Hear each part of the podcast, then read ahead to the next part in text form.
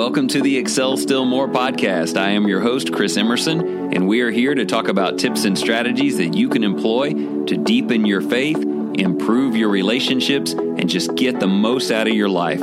Thank you for joining. Let's get started.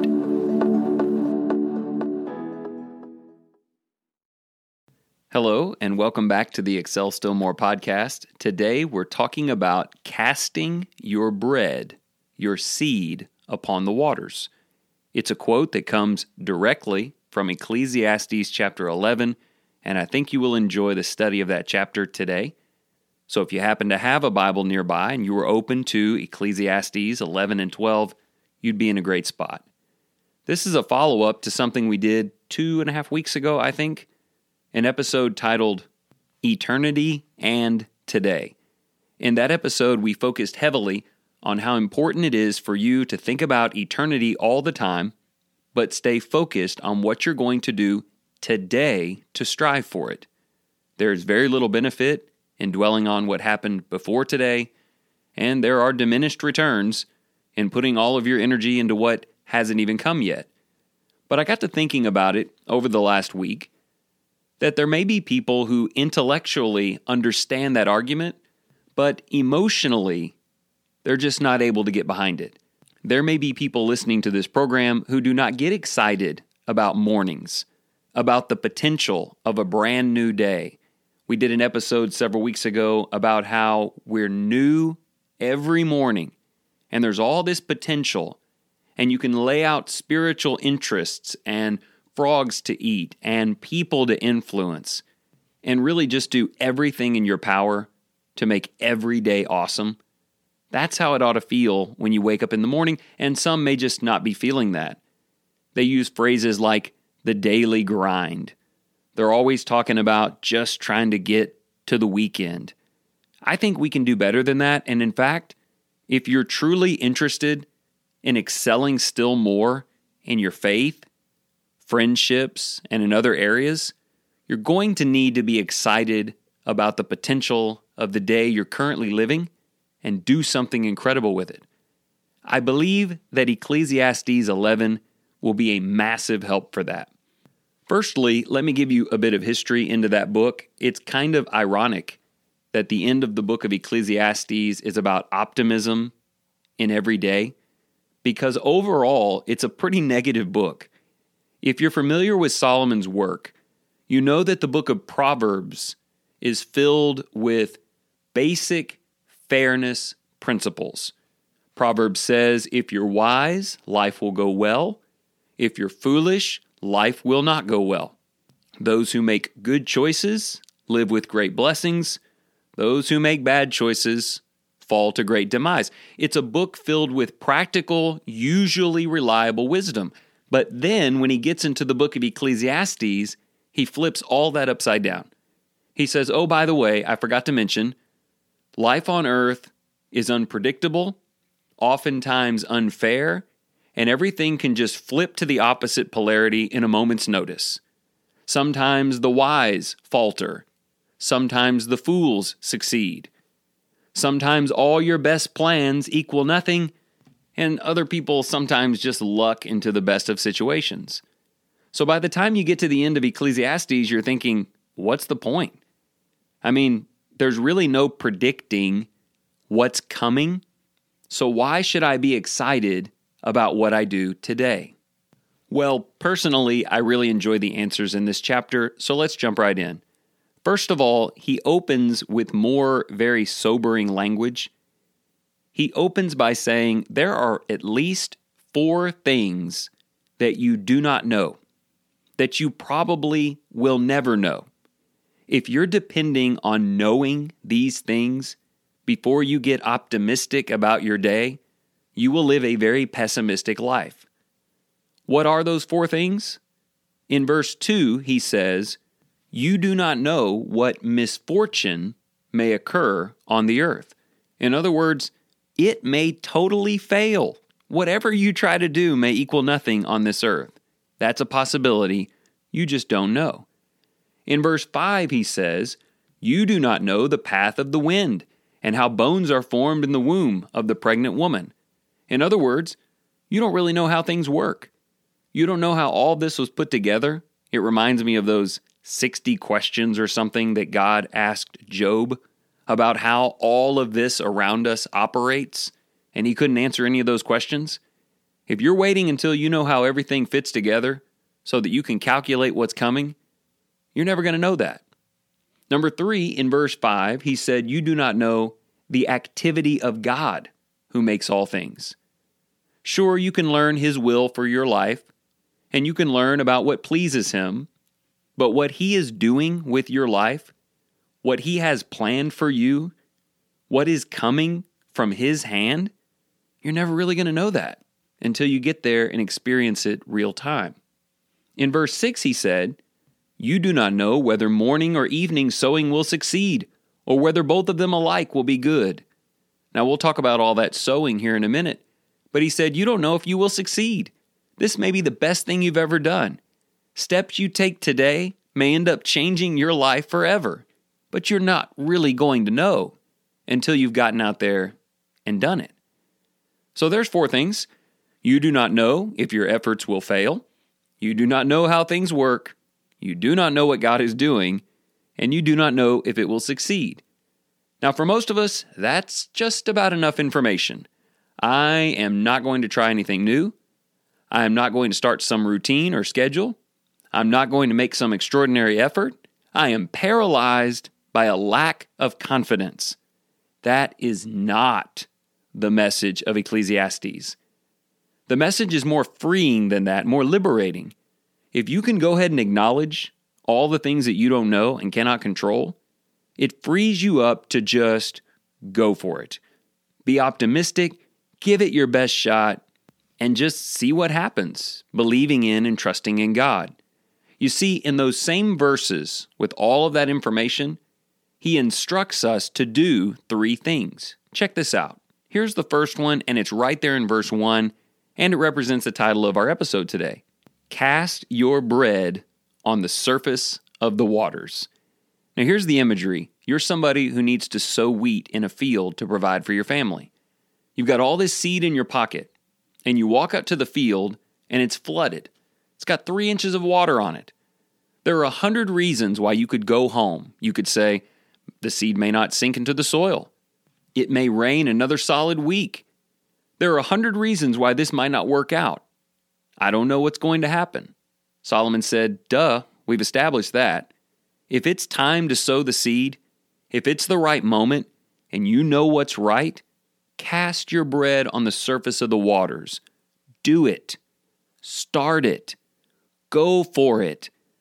Be excited about its potential, not weary about the things you don't know. In fact, in verse 2, he kind of doubles down on that.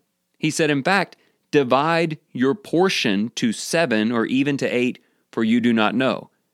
In other words, don't just sow your seed in one little corner just to see if it works out, because by the time it works out, you won't have time to grow the rest of your seed and you'll starve anyway. Go for it. Spread it out. Say, I'm taking my chance today.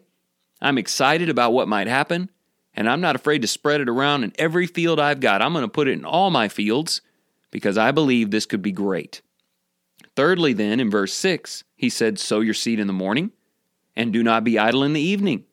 For you do not know whether morning or evening sowing will succeed, or whether both of them alike will be good.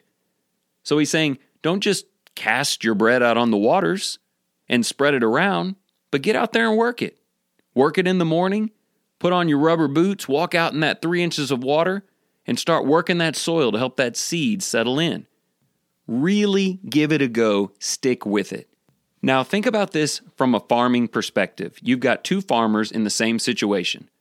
One of them casts the bread, spreads that seed around, and works it, even though maybe the odds are against him.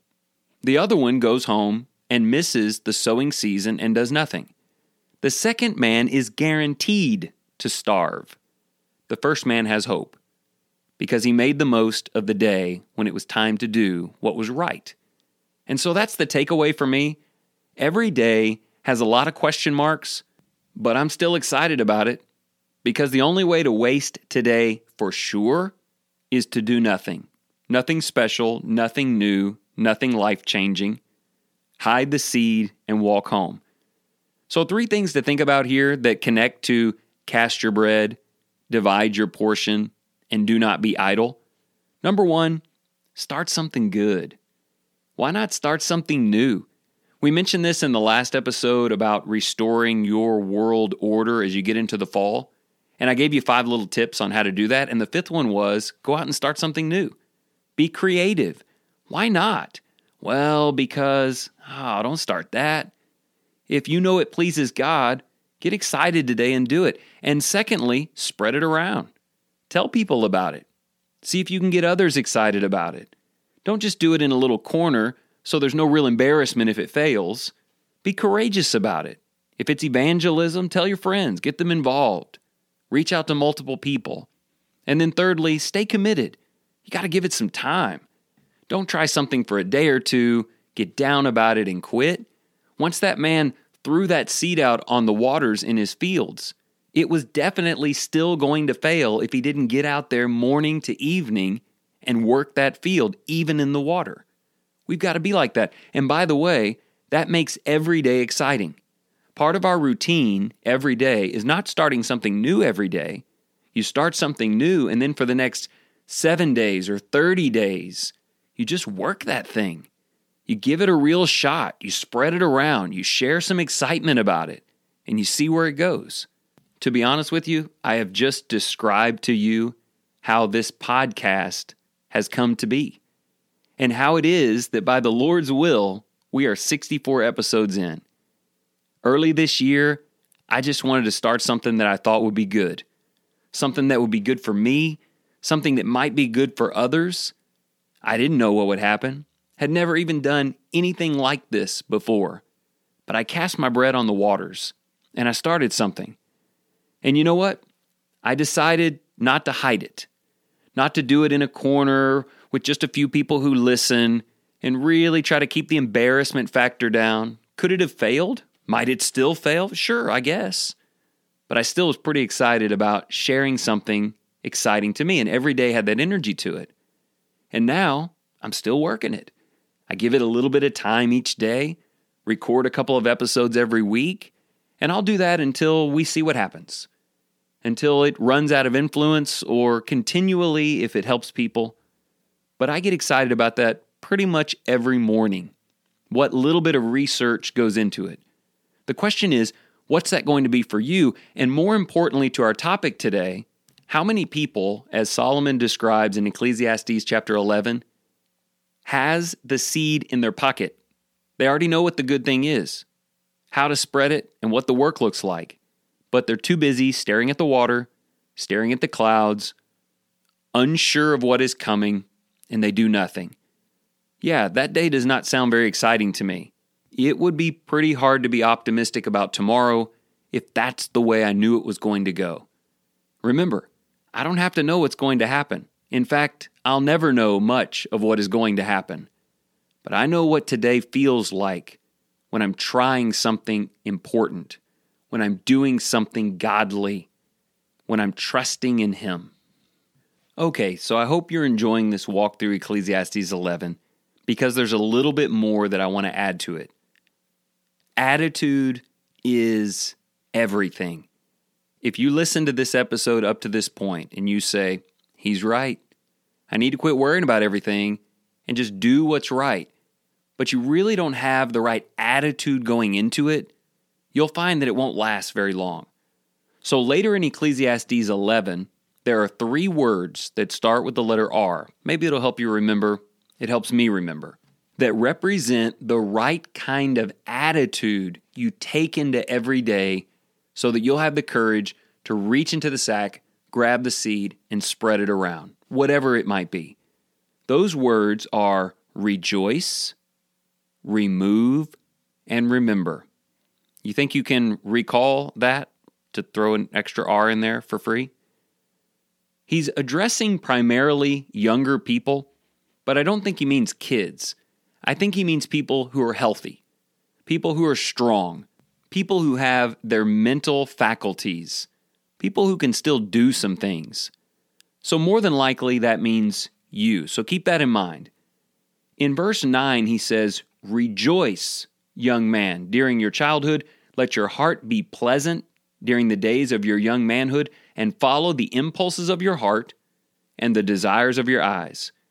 Then he qualifies it a little bit and says, Yet know that God will bring you to judgment for all these things.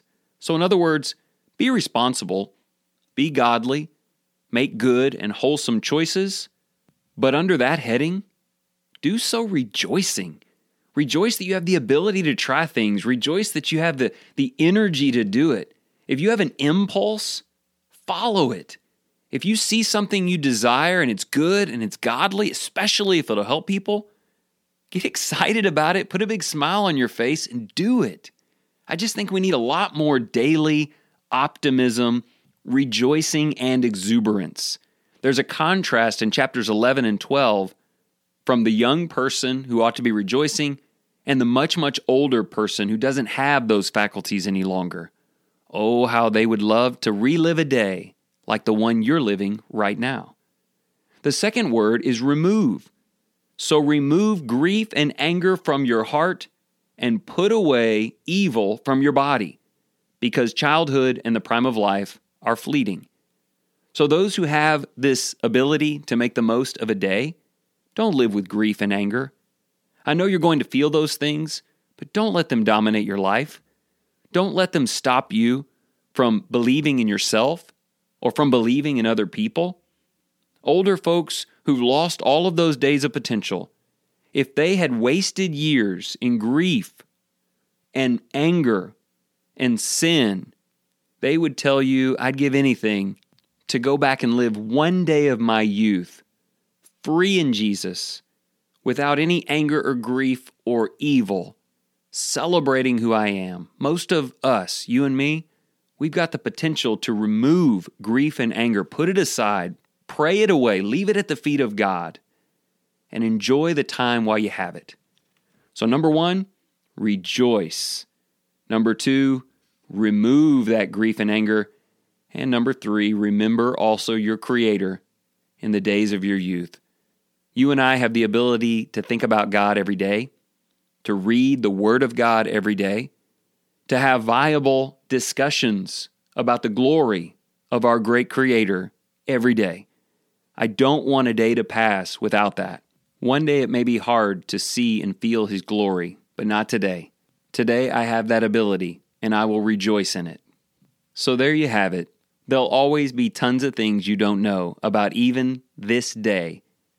But start something good anyway.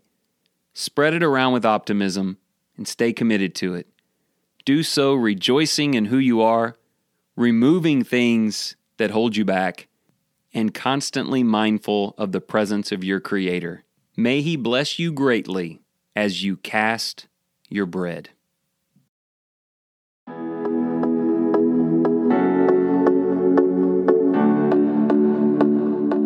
Thank you so much for listening today. We encourage you to check out the website excelstillmore.life, where you can subscribe to emails, order the three month journal, or check out past episodes. As always, please consider sharing this with people in your life who you think we can help. And whatever you do today in the name of the Lord Jesus Christ, excel still more.